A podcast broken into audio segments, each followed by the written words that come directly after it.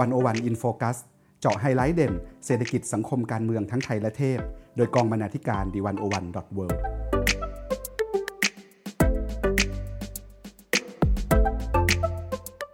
สวัสดีค่ะคุณผู้ฟังขอต้อนรับเข้าสู่รายการ101 in Focus EP ที่43คุณผู้ฟังคะสถานการณ์การระบาดของไวรัสโควิด -19 นับเป็นวิกฤตที่เกิดขึ้นอย่างกระทันหันโดยที่ไม่มีประเทศใดในโลกคาดการณ์และเตรียมระบบสุขภาพที่จะรับมือกับสถานการณ์เช่นนี้ค่ะ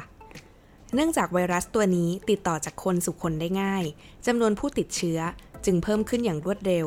หลายประเทศได้มีมาตรการต่างๆเพื่อ flatten the curve นั่นคือชะลอการระบาดเพื่อป้องกันไม่ให้ healthcare demand มากกว่า healthcare supply ค่ะ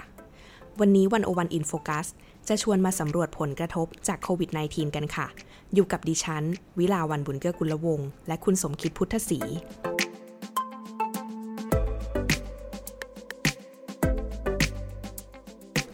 คุณผู้ฟังคะตลอดหลายเดือนช่วงโควิด -19 ระบาดที่ผ่านมานี้มีทั้งภาคการศึกษาที่ต้องปิดตัวเพื่อที่จะปรับรูปแบบการศึกษาจากห้องเรียนแบบปกติไปสู่รูปแบบออนไลน์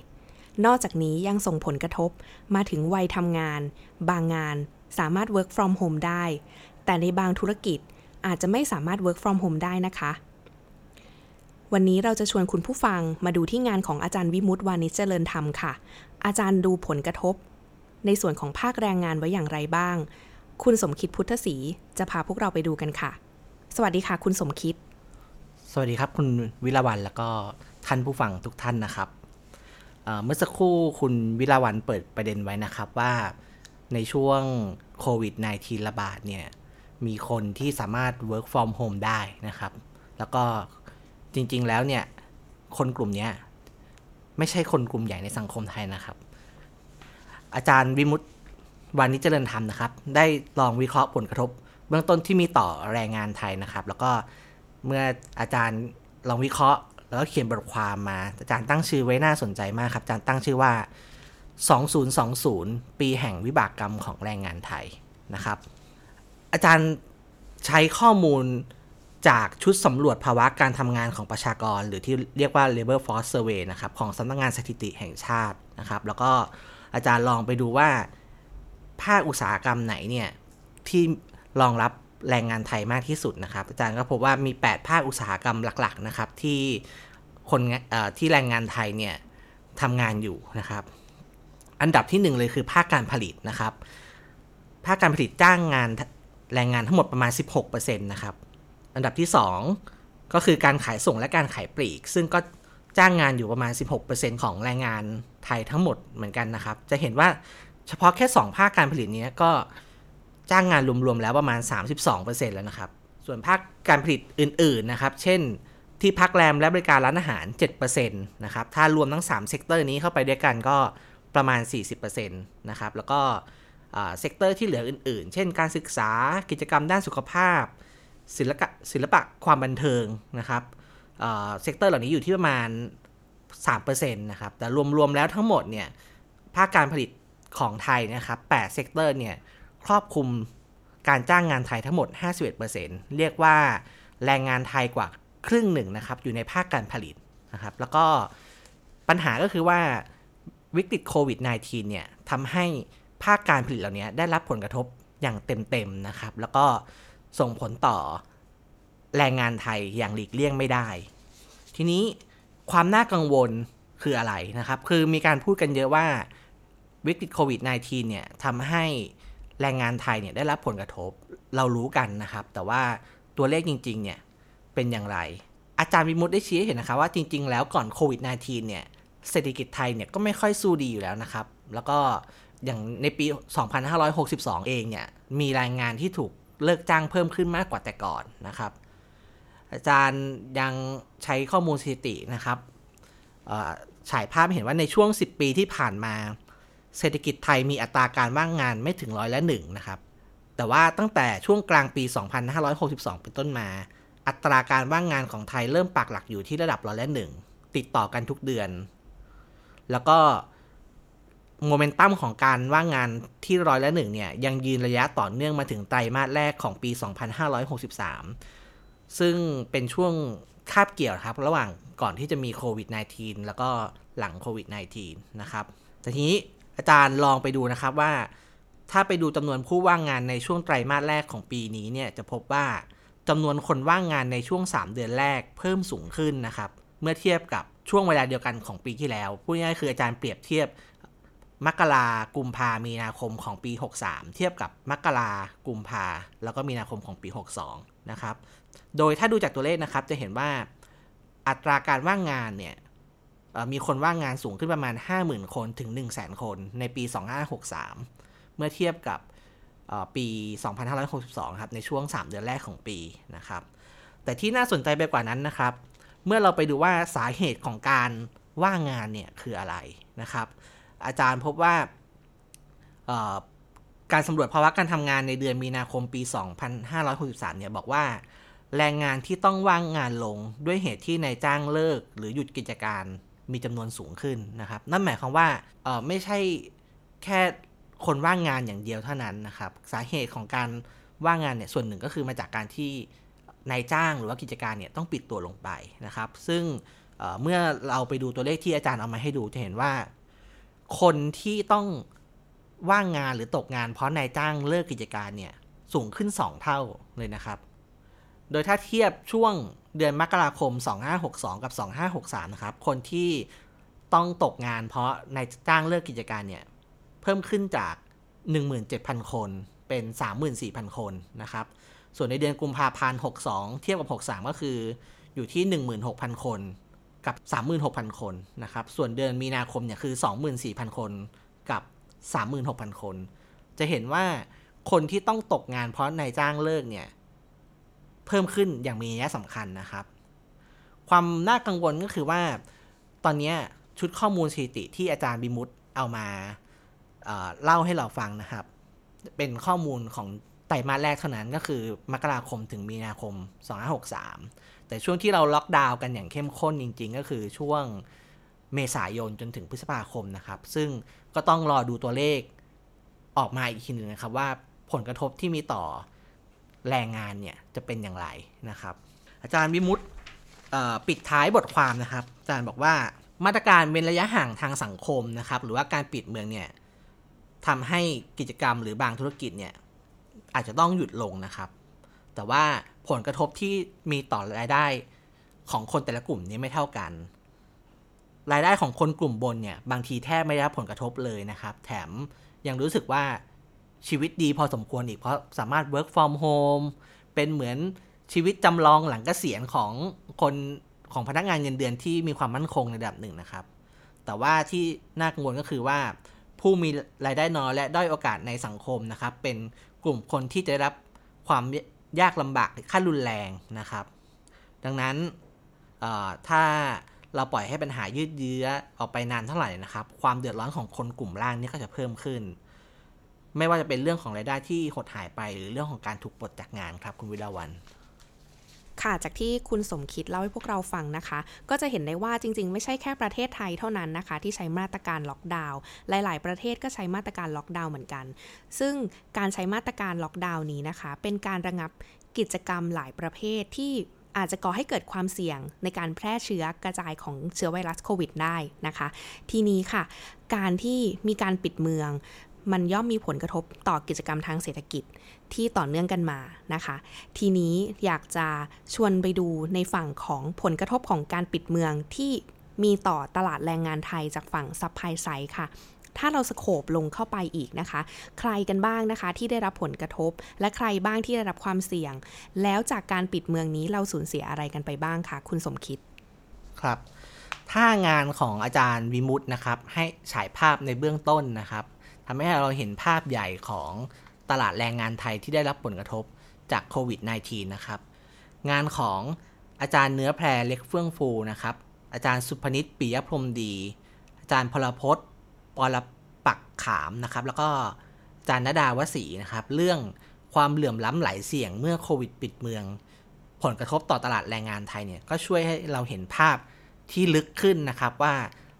ตลาดแรงงานไทยเนี่ยได้รับผลกระทบอย่างไรบ้างใครกันแน่ที่ได้รับผลกระทบนะครับมีข้อสรุปที่น่าสนใจอยู่ 2-3 ข้อนะครับที่ผมคิดว่าเป็นประเด็นที่เราควรต้องจับตานะครับอย่างแรกก็คือกลุ่มแรงงานหญิงและแรงงานกลุ่มอายุช่วงวัย 26-35 ปีเนี่ยจะเป็นผู้ได้รับผลกระทบโดยตรงมากกว่ากลุ่มอื่นนะครับจะต้องบอกนิดนึงนะครับว่าจริงๆแล้วอาจารย์หรือคณะนักวิจัยกลุ่มนี้นะครับก็ใช้ข้อมูลชุดเดียวกันกับที่อาจารย์วิมุตใช้เลยก็คือข้อมูลการสำรวจภาวะการทำงานของประชากรครับเพียงแต่ว่าใช้แบบจำลองแล้วก็วิธีการวิเคราะห์ที่ต่างกันนะครับข้อค้นพบข้อที่2ของงานชิ้นนี้นะครับก็คือว่ากลุ่มแรงงานที่อยู่ในกลุ่มรายได้ระดับกลางค่อนไปด้านล่างเนี่ยแล้วก็แรงงานที่ระดับการศึกษาต่ำกว่าปริญญาเป็นกลุ่มที่ได้รับผลกระทบมากกว่ากลุ่มอื่นๆนะครับคือเราอาจจะพอได้ยินกันมาอยู่บ้างเลยนะครับว่าแรงงานที่รายได้น้อยแรงงานที่ทักษะต่ำเนี่ยจะได้รับผลกระทบจากโควิด -19 มากกว่านะครับซึ่งข้อมูลจากการวิจัยชุดนี้ครับก็ยืนยันความจริงข้อนี้นะครับนักวิชาการทั้ง4ท่านนะครับก็ลองจำแนกประเภทแรงงานดูว่าใครจะได้รับความเสี่ยงจากโควิด -19 เนี่ยมากน้อยเท่าไหร่นะครับโดยแบ่งแรงงานเนี่ยเอาเป็น2มิตินะครับมิติแรกคือสามารถทำงานจากที่บ้านเนี่ยได้ง่ายหรือยากนะครับมิติที่2ก็คือว่างานที่ทำอยู่เนี่ยมีความเสี่ยงต่อการแพร่ระบาดเนี่ยมากน้อยแค่ไหนนะครับซึ่งก็ได้ข้อสรุปเบื้องต้นออกมานะครับว่ากลุ่มคนที่สามารถทำงานอยู่บ้านได้ง่ายเนี่ยครับจะได้รับผลกระทบจากโควิด -19 น้อยนะครับไม่ว่างานที่พวกเขาทำเนี่ยจะมีความเสี่ยงต่อการแพร่ระบาดสูงหรือต่ำก็ตามนะครับเพราะว่าต่อให้มีการแพร่ระบาดสูงเนี่ยแต่ถ้าทำงานอยู่ที่บ้านได้เนี่ยก็ไม่ค่อยมีปัญหาอะไรเท่าไหร่นะครับแต่กลุ่มที่มีความเสี่ยงในระดับปานกลางนะครับก็คือว่าเป็นกลุ่มที่ไม่สามารถทำงานอยู่ที่บ้านได้นะครับแต่ว่าก็ยังดีที่งานที่ทำอยู่เนี่ยมีความเสี่ยงต่อการแพร่ระบาดต่ำนะครับกลุ่มนี้ก็คือจะยังสามารถออกไปทำงานได้นะครับการล็อกดาวน์อาจจะไม่มีผลต่องานของตัวเองเพราะยังทำงานได้อยู่นะครับแต่กลุ่มที่เสี่ยงมากที่สุดนะครับก็คือกลุ่มที่ไม่สามารถทำงานจากบ้านได้เลยแถมงานที่ทำอยู่เนี่ยก็เป็นงานที่มีความเสี่ยงต่อการระบาดสูงนะครับคนที่ทำงานในกลุ่มนี้ก็คือเช่นงานทำความสะอาดนะครับงานร้านอาหารพนักงานด้านการท่องเที่ยวนะครับโรงเรียนมัคคุเทศก์นะครับคนกลุ่มนี้คือคนกลุ่มที่อาจารย์ใช้คำว่าเป็นกลุ่มที่เสี่ยง2ต่อนะครับคือเสี่ยงต่อการตกงานแล้วก็เสี่ยงต่อการระบาดด้วยนะครับทีนี้ถ้าดูจากช่วงชั้นรายได้นะครับจุดเด่นอีกประการหนึ่งของงานเขียนชุดนี้ก็คือว่ามีการแยกช่วงชั้นรายได้ครับทำให้เห็นว่าคนกลุ่มไหนที่มีความเสี่ยงมากหรือเสี่ยงน้อยต่างกันนะครับข้อสรุปพบว่านะครับกลุ่มคนที่รายได้อยู่เกณฑ์ค่าจ้างขั้นต่ำนะครับก็คือมีรายได้ประมาณ 6,000 ถึง 9,000 บาทต่อเดือนเนี่ยเป็นกลุ่มที่มีความเสี่ยงสูงที่สุดนะครับแล้วก็ได้รับผลกระทบจากโควิด -19 มากที่สุดนะครับซึ่งก็น่ากังวลเหมือนกันเพราะว่าแรงงานกลุ่มนี้เนี่ยคิดแล้วมีสัดส่วนประมาณ1ใน5ของแรงงานทั้งหมดนะครับข้อค้นพบที่น่าสนใจอีกอย่างหนึ่งของงานเขียนชุดนี้ครับก็คือเรื่องความสามารถในการปรับตัวคืออาจารย์ทั้ง4ท่านเนี่ยได้คำนวณนะครับดัชนีความง่ายต่อการปรับเปลี่ยนสถานที่ทำงานนะครับก็พบว่ามีกลุ่มคนแค่2กลุ่มเท่านั้นเองนะครับที่พอที่จะสามารถปรับเปลี่ยนสถานที่ทำงานได้นะครับถ้าดูจากฐานเงินเดือนนะครับก็คือขออภัยครับถ้าดูจากฐานรายได้นะครับก็คือต้องมีรายได้สัก 16,000 บาทขึ้นไปนะครับถึงดัชนีความง่ายต่อการปรับเปลี่ยนสถานที่ทำงานถึงจะเป็นบวกนะครับโดยเฉพาะกลุ่มคนที่มีรายได้สูงกว่า 30,000 บาทเนี่ยดัชนีความง่ายต่อการปรับเปลี่ยนสถานที่ทำงานเนี่ยสูงมากนะครับสูงกว่ากลุ่มคนที่มีรายได้ 16,000 บาทถึง 30,000 บาทเนี่ยถึง3เท่านะครับนั่นหมายความว่ายิ่งรายได้มากเท่าไหร่โอกาสที่จะปรับตัวโอกาสที่จะ work from home ก็ยิ่งสูงมากเท่านั้นนะครับในขณะที่คนที่มีรายได้ต่ำกว่า 16,000 บาทเนี่ยดัชนีความง่ายต่อการปรับเปลี่ยนสถานที่ทำงานเนี่ยติดลบหมดเลยนะครับโดยนะครับกลุ่มคนที่มีรายได้ 6,000 ถึง 9,000 บาทเนี่ยมีดัชนีการความง่ายในการปรับเปลี่ยนสถานที่ทำงานเนี่ยติดลบนะครับสูงกว่าคนที่มีรายได้ 12,000 บาทถึง 16,000 บาทเนี่ย5เท่านะครับจะเห็นว่ากระทั่งในกลุ่มคนที่ลำบากเนี่ยความสามารถในการปรับตัวเนี่ยก็ไม่เท่ากันนะครับค่ะจากที่คุณสมคิดเล่าให้พวกเราฟังนะคะถึงผลกระทบต่อตลาดแรงงานที่เกิดขึ้นในช่วงการปิดเมืองที่ผ่านมาของวิกฤตโควิด -19 นะคะทีนี้ค่ะก็จะมีคนพูดถึงกันเยอะมากเลยนะคะว่าบางคนอาจจะต้องปรับตัวผันตัวเปลี่ยนจากการทำงานออฟฟิศลองผันตัวมาหารายได้เสริมจากการขับรถส่งของออนไลน์ตามแพลตฟอร์มต่างๆนะคะไม่ว่าจะเป็น Get Line Lineman นะคะ Grab Foodทีนี้ค่ะ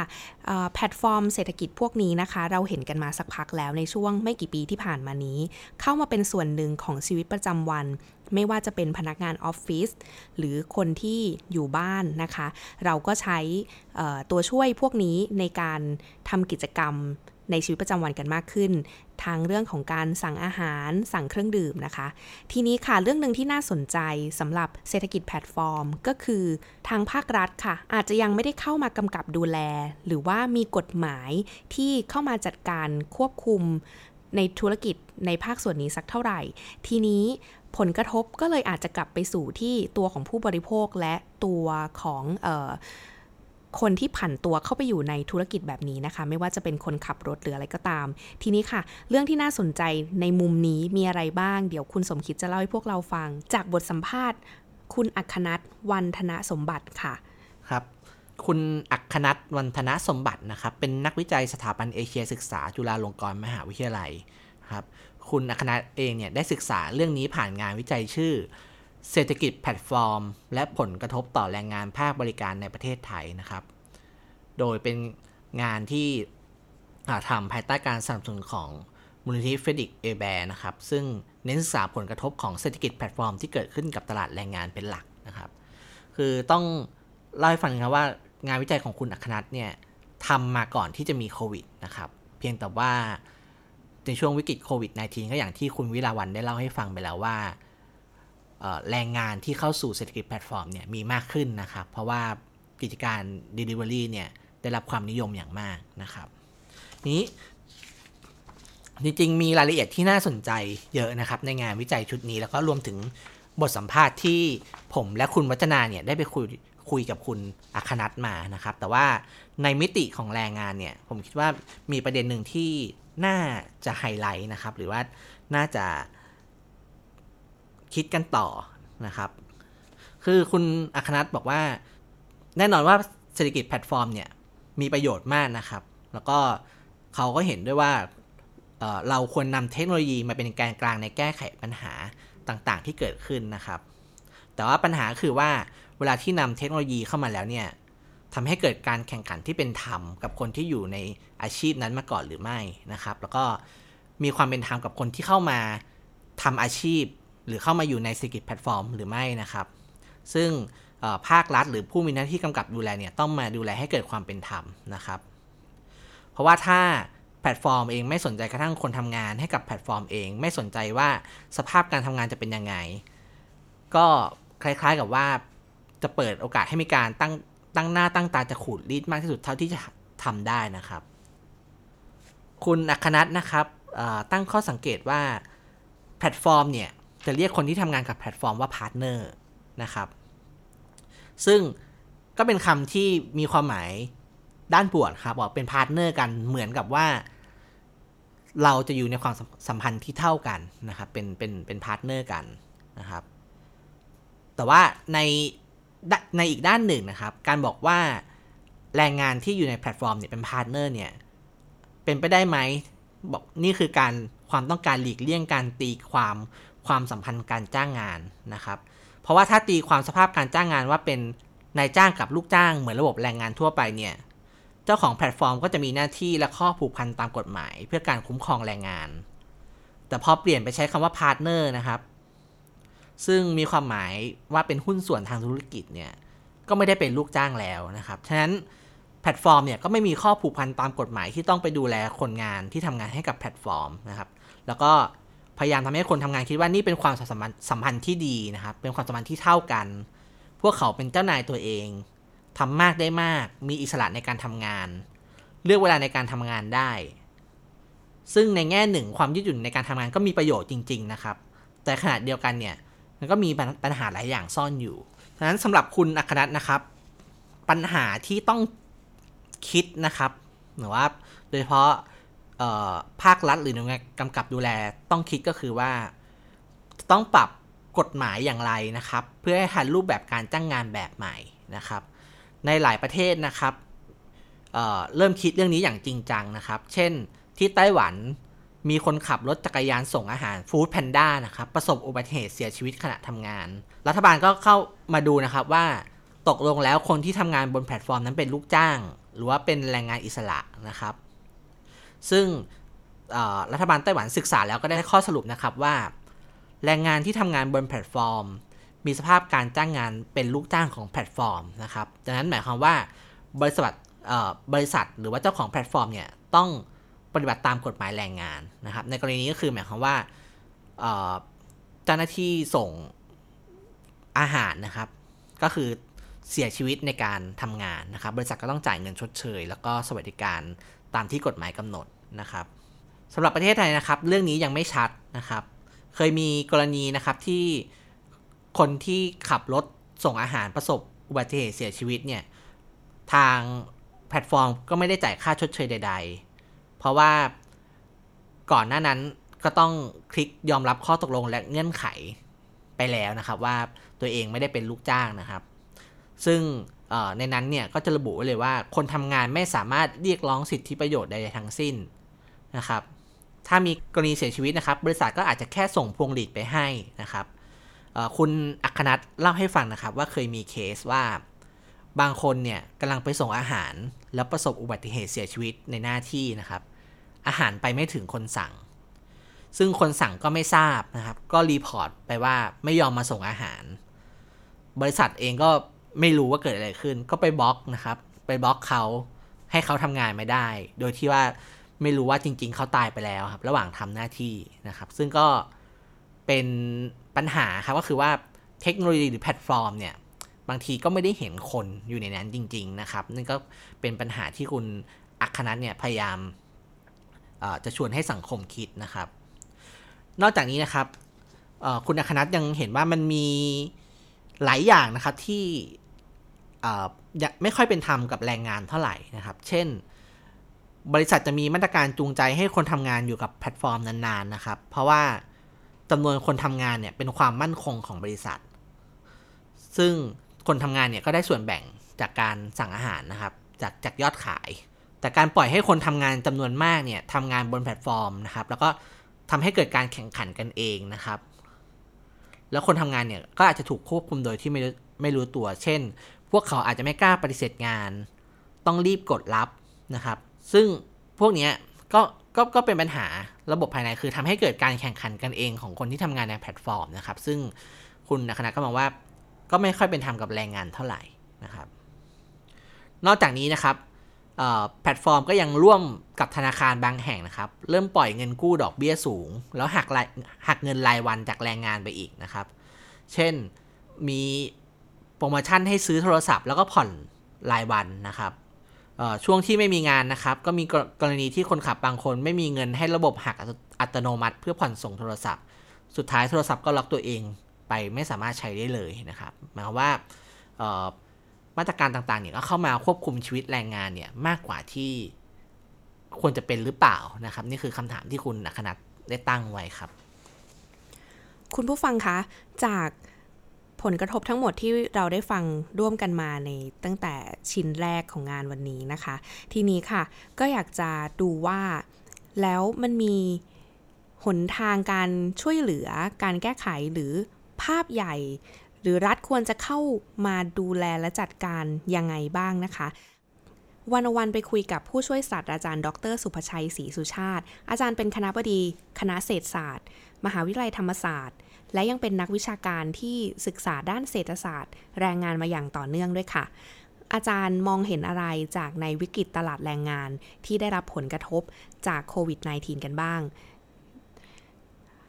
คุณสมคิดคะอาจารย์สุภชัยมองอย่างไรบ้างมองเหมือนหรือว่ามองต่างออกไปจากนักวิชาการก่อนหน้านี้ที่เราได้คุยกันค่ะครับก็มีส่วนที่อาจารย์สุภชัยเนี่ยมองคล้ายๆกับ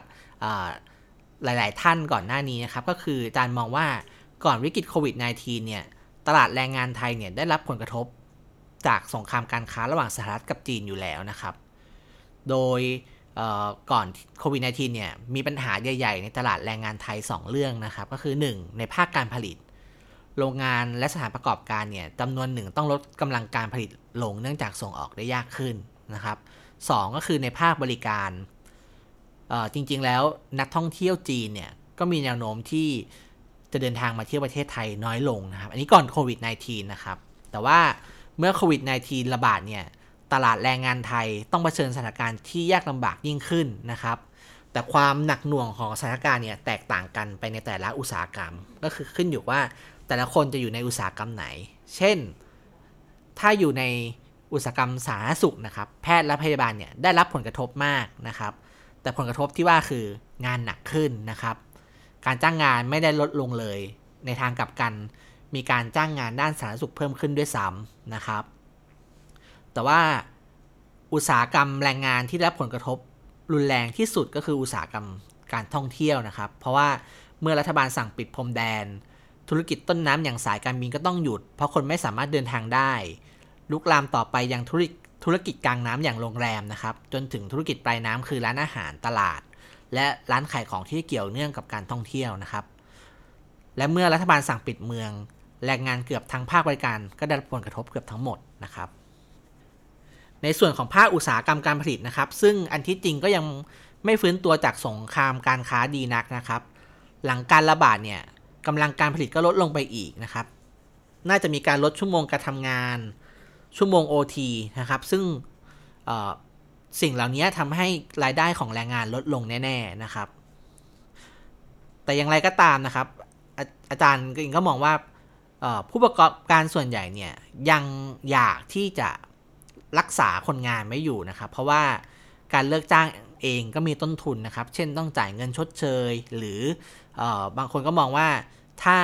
เศรษฐกิจกลับมาทำงานปกติเมื่อไหร่เนี่ยก็อาจจะไม่พร้อมนะครับฉะนั้นผู้ประกอบการเองก็ยังมีแรงจูงใจที่อยากจะรักษาคนงานไม่อยู่นะครับแต่ว่ายังไงก็ต้องปรับเพื่อลดต้นทุนแน่ๆอยู่ที่ว่าจะปรับอย่างไรนะครับนอกจากนี้นะครับแรงงานที่ไม่อยู่ในระบบนะครับแรงงานนอกระบบเนี่ยก็ได้รับผลกระทบมากนะครับเช่นพ่อค้าแม่ค้าที่ขายของตามตลาดอาชีพอิสระอย่างคนขับแท็กซี่ฟรีแลนซ์นะครับก็จะได้รับผลกระทบโดยตรง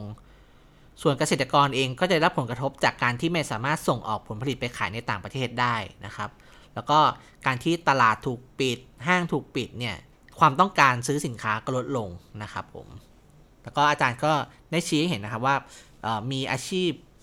บางอาชีพนะครับที่ได้ประโยชน์จากการปิดเมืองเช่นพนักงานขนส่งอาหารแล้วก็พนักงานขนส่งสินค้าครับค่ะแล้วอาจารย์สุภชัยมองว่าภาครัฐควรจะเข้ามาช่วยเหลืออะไรกันยังไงบ้างไหมคะคุณสมคิดครับอาจารย์ก็พูดถึงมาตรการช่วยเหลือของภาครัฐนะครับซึ่งแบ่งเป็น2ส่วนนะครับที่เกี่ยวข้องกับแรงงานโดยตรงนะครับก็คือส่วนแรกคือมาตรการของส่วนแรกคือมาตรการของกระทรวงอื่นที่ส่งผลกระทบต่อแรงงานนะครับอีกส่วนคือมาตรการของกระทรวงแรงงานนะครับมาตรการหลักในส่วนที่ของกระทรวงอื่นที่ส่งผลกระทบต่อแรงงานก็คือการแจกเงินช่วยเหลือ 5,000 บาทของกระทรวงการคลังนะครับซึ่งอาจารย์ก็บอกว่าปัญหาในช่วงแรกก็คือมีการตั้งเงื่อนไขไม่ชัดเจนและซ้อนทับกันอยู่นะครับทำให้มีความล่าช้าในการช่วยเหลือในช่วงแรกนะครับผลที่ตามมาก็คือคนจำนวนหนึ่งเนี่ยก็ไม่สามารถเข้าถึงระบบช่วยเหลือได้นะครับแต่ว่าอาจารย์ก็มองว่าสุดท้ายแล้วรัฐก็ค่อยปรับแล้วก็ขยายเกณฑ์ให้มีคนที่ผ่านเกณฑ์ได้รับความช่วยเหลือมากขึ้นนะครับอย่างแรงงานที่ไม่มีนายจ้างแต่จ่ายประกันสังคมสุดท้ายก็ได้รับความช่วยเหลือซึ่งอาจารย์ก็มองว่าก็รัฐเนี่ยทำได้ดีพอสมควรตรงนี้นะครับแต่ว่าในส่วนมาตรการที่เป็นมาตรการของกระทรวงแรงงานเนี่ยอาจารย์มองว่ากระทรวงแรงงานเนี่ยมีเครื่องมือช่วยเหลือไม่มากนักนะครับ เพราะว่าตัวกระทรวงเองก็มีแค่5หน่วยงานหลักคือกรมการจัดหางานกรมสวัสดิการและคุ้มครองแรงงานกรมพัฒนาฝีมือแรงงานสำนักงานประกันสังคมและสำนักงานปลัดนะครับซึ่งในบรรดา5หน่วยงานหลักของกระทรวงแรงงานเนี่ยเครื่องมือในการช่วยเหลือที่ทำได้ดีจริงๆก็มีแค่เรื่องประกันสังคมเท่านั้นเองนะครับเพราะว่าอาจจะเป็นหน่วยงานเดียวนะครับที่ช่วยเหลือได้ตรงจุดและเร็วที่สุดทีนี้ถ้าถามว่ามาตรการของภาครัฐเนี่ยขาดเหลืออะไรหรือว่ามีประสิทธิภาพหรือไม่นะครับอาจารย์สุภชัยมองว่ามาตรการแรกที่รัฐควรให้ความสำคัญแต่ไม่ได้ทำคือมาตรการบริหารความเสี่ยงในตลาดแรงงานนะครับก็คือดูว่าแรงงานในภาคส่วนไหนได้รับผลกระทบมากน้อยแค่ไหนนะครับพูดง่ายคือว่าการทำข้อมูลเพื่อรองรับนั่นเองนะครับการขาดข้อมูลเนี่ยทำให้ภาครัฐเนี่ยประเมินความเสี่ยงได้ไม่ตรงเป้านะครับมองไม่เห็นว่าวิกฤตสาธารณสุขเนี่ยจะส่งผลกระทบมายังตลาดแรงงานอย่างรุนแรงและรวดเร็วแค่ไหนอย่างไรนะครับมีประเด็นหนึ่งครับที่ผมคิดว่าน่าสนใจนะครับก็คืออาจารย์มองว่าการเลือกใช้มาตรการแจกเงินช่วยเหลือแบบเลือกแจกนะครับก็คือกำหนดเงื่อนไขคัดกรองคนแล้วค่อยให้เงินเนี่ยอาจารย์มองว่าเหมาะสมแล้วนะครับเพราะว่าถ้าเลือกมาตรการช่วยเหลือแบบทั่วหน้าเนี่ยจะต้องใช้งบประมาณสูงมากนะครับซึ่งที่ผมคิดว่าน่าสนใจก็เพราะว่าก็มีคนที่ออกมาวิจารณ์รัฐบาลเหมือนกันว่าทำไมไม่ช่วยเหลือแบบทั่วหน้าไปเลยเพราะว่าหัวใจสำคัญของการช่วยเหลือเยียวยาคนที่รับความเดือดร้อนจากวิกฤตโควิด -19 ก็คือว่าทำยังไงให้คนตกหล่นน้อยที่สุดนะครับซึ่งกลุ่มคนที่ออกมาพูดเรื่องนี้ชัดหน่อยก็เช่นคณาจารย์จากคณะเศรษฐศาสตร์มหาวิทยาลัยธรรมศาสตร์เองก็เป็นเพื่อนร่วมงานของอาจารย์สุประชัยนะครับหรือว่าอาจารย์สมชัยจิตสุชนนะครับจาก TDI นะครับที่มองว่าการให้เงินช่วยเหลือเนี่ยควรให้เงินแบบทั่วหน้าแล้วก็คัดคนที่ไม่เข้าข่ายออกน่าจะช่วยเหลือได้เร็วกว่านะครับแล้วสำหรับนโยบายสร้างงานใหม่เพื่อช่วยเหลือคนที่ตกงานในภาวะวิกฤตเศรษฐกิจแบบนี้ล่ะครับอาจารย์มองว่ายังไงบ้างเพราะว่าโดยปกติแล้วเวลามีวิกฤตแบบนี้มักจะมีเสียงที่เรียกร้องให้รัฐต้องทำอะไรสักอย่างค่ะครับก็ทุกครั้งที่มีวิกฤตนะครับก็บทบาทที่สำคัญมากๆบทบาทหนึ่งของภาครัฐก็คือการเข้ามามีส่วนในการสร้างงานหรือว่าจ้างงานนะครับก็ตอนนี้นะครับก็มีการใช้องค์กรปกครองส่วนท้องถิ่นเข้ามาช่วยจ้างงานบางประเภทในท้องที่นะครับรวมถึงมีมาตรการสั่งให้กระทรวงต่างๆเนี่ยจ้างคนตกงานแทนการจ้างเหมาบริการนะครับแล้วก็นอกจากนี้เนี่ยก็รัฐเนี่ยก็มีแนวโน้มนะครับที่จะใช้นโยบายฝึกอาชีพเพิ่มทักษะแรงงานและจ่ายค่าตอบแทนให้กับการเข้าร่วมการฝึกอาชีพด้วยนะครับแต่ว่าอาจารย์สุประชัยมองว่าประสบการณ์ในอดีตที่ผ่านมาเนี่ยมักจะพบว่าแรงงานเนี่ยไม่ได้ใช้ประโยชน์จากการฝึกทักษะนะครับเพื่อมาประกอบอาชีพต่อเท่าไหร่เพราะว่าอาชีพที่ไปฝึกมาเนี่ยไม่มีตลาดแรงงานรองรับนะครับอาจารย์ก็เสนอว่าภาครัฐอาจจะต้องคิดเรื่องพวกนี้มากขึ้นนะครับอาจต้องมีการคัดกรองผู้เข้าร่วมมีการหางานต่อให้รวมทั้งการฝึกอาชีพที่ตอบโจทย์ในปัจจุบันนะครับอาจารย์มองว่ารัฐเองควรใช้วิกฤตนี้เป็นโอกาสในการปรับนโยบายการสร้างงานนะครับปัญหาสำคัญของภาครัฐนะครับก็คือว่าภาครัฐเนี่ยไม่ค่อยมีข้อมูลเท่าไหร่นะครับเช่นถ้าหากรัฐจะออกนโยบายเพื่อดึงดูดให้ธุรกิจจ้างแรงงานต่อปัญหาคือรัฐไม่สามารถประเมินได้เลยว่าธุรกิจไหนได้รับผลกระทบมากน้อยอย่างไรนะครับบางธุรกิจดูเหมือนจะได้รับผลกระทบมากแต่สถานการณ์จริงก็อาจไม่ได้เป็นแบบนั้นนะครับนั้นหัวใจสำคัญก็คือว่าหากรัฐสามารถประเมินได้อย่างแม่นยำและการันตีได้ว่าธุรกิจไหนเดือดร้อนจริงรัฐก็จะสามารถออกแบบนโยบายนะครับเพื่อช่วยเหลือธุรกิจนั้นได้โดยตรง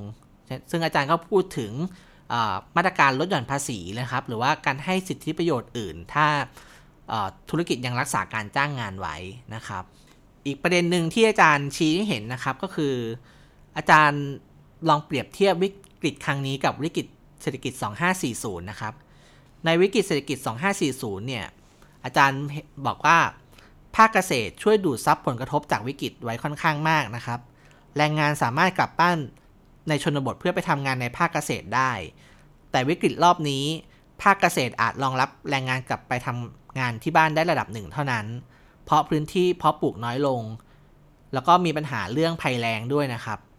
แถมผลผลิตแล้วก็การส่งออกก็ยังไม่แน่นอนอีกนะครับฉะนั้นโดยรวมแล้วภาคเกษตรกรไทยเนี่ย อาจจะไม่สามารถดูดซับแรงงานจากวิกฤตได้นะครับอาจารย์มองว่าหากต้องการให้เศรษฐกิจไทยมีระดับผลิตภาพที่ดีรัฐควรปรับโครงสร้างเศรษฐกิจให้ภาคบริการเข้มแข็งเร่งสร้างให้เกิดผลิตภาพในภาคบริการให้มากที่สุดเพราะแรงงานมีแนวโน้มเข้าไปทำงานในภาคบริการมากขึ้นเรื่อยๆในขณะที่สัดส่วนแรงงานในภาคเกษตรและภาคการผลิตจะค่อยๆลดลงครับคุณผู้ฟังคะจากที่เราคุยกันมาทั้งหมดนี้นะคะก็จะเห็นว่าวิกฤตตลาดแรงงานเองเนี่ยไม่ได้เกิดขึ้นเมื่อมีโควิด -19 เข้ามานะคะจริงๆแล้วเกิดวิกฤตมาสักระยะหนึ่งแล้วทีนี้ค่ะในระยะยาวค่ะ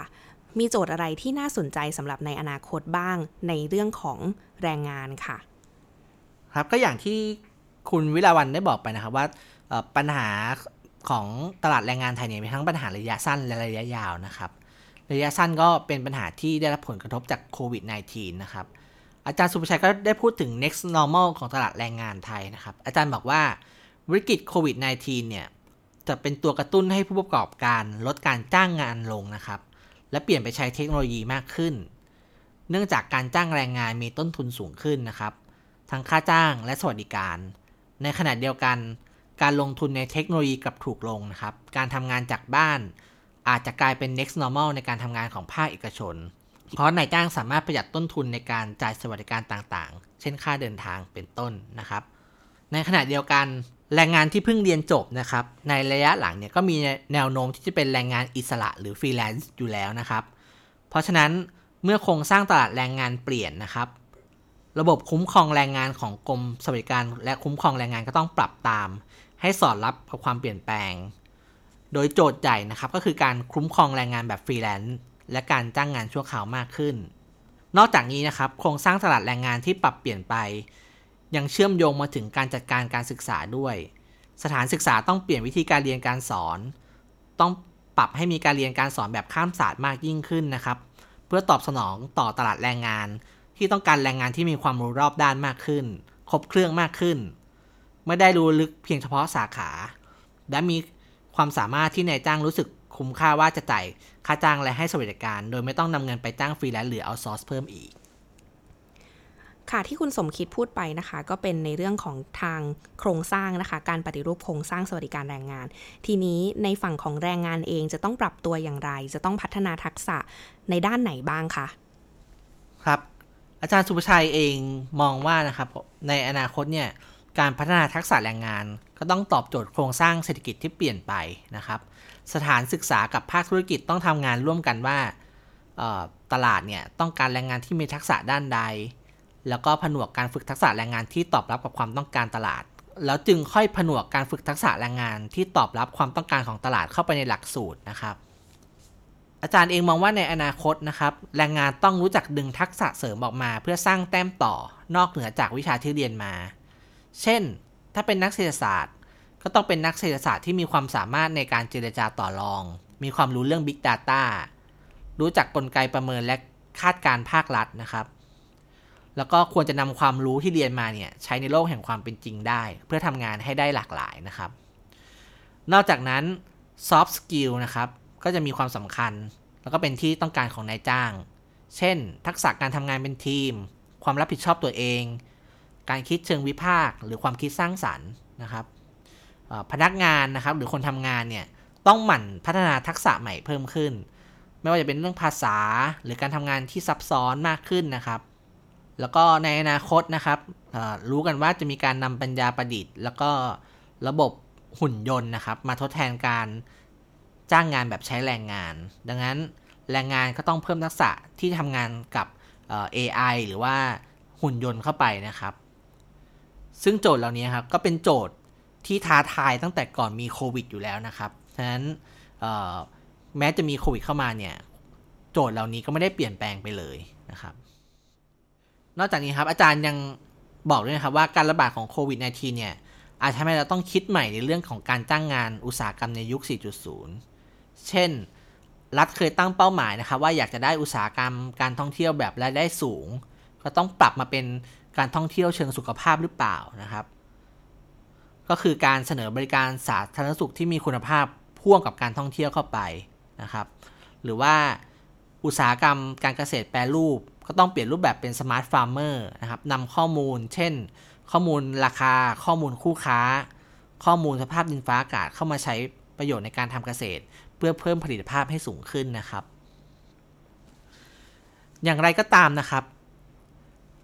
การปรับตัวของผู้ประกอบการแล้วก็แรงงานอย่างเดียวเนี่ยก็ไม่เพียงพอนะครับอาจารย์สุภชัยบอกว่าเราต้องคิดใหม่เรื่องการปฏิรูปโครงสร้างตลาดแรงงานทั้งหมดเลยนะครับทำอย่างไรให้ตลาดแรงงานมีประสิทธิภาพและเป็นธรรมนะครับต้องมีการปฏิรูปแบบบูรณาการตั้งแต่ระบบคุ้มครองแรงงานระบบค่าจ้างขั้นต่ำระบบประกันสังคมและระบบพัฒนาฝีมือแรงงานนะครับคือเราต้องคิดใหม่ทั้งแพ็คเกจเพื่อให้ตอบโจทย์โลกที่เปลี่ยนแปลงในปัจจุบันครับคุณวิลาวันคุณผู้ฟังคะและทั้งหมดนี้ก็คือมุมมองด้านตลาดแรงงานไทยในช่วงวิกฤตโควิด -19 ค่ะสำหรับคุณผู้ฟังที่สนใจบทวิเคราะห์อื่นๆเกี่ยวกับสถานการณ์โควิด -19 ทั้งในมิติเศรษฐกิจสังคมการเมืองวัฒนธรรม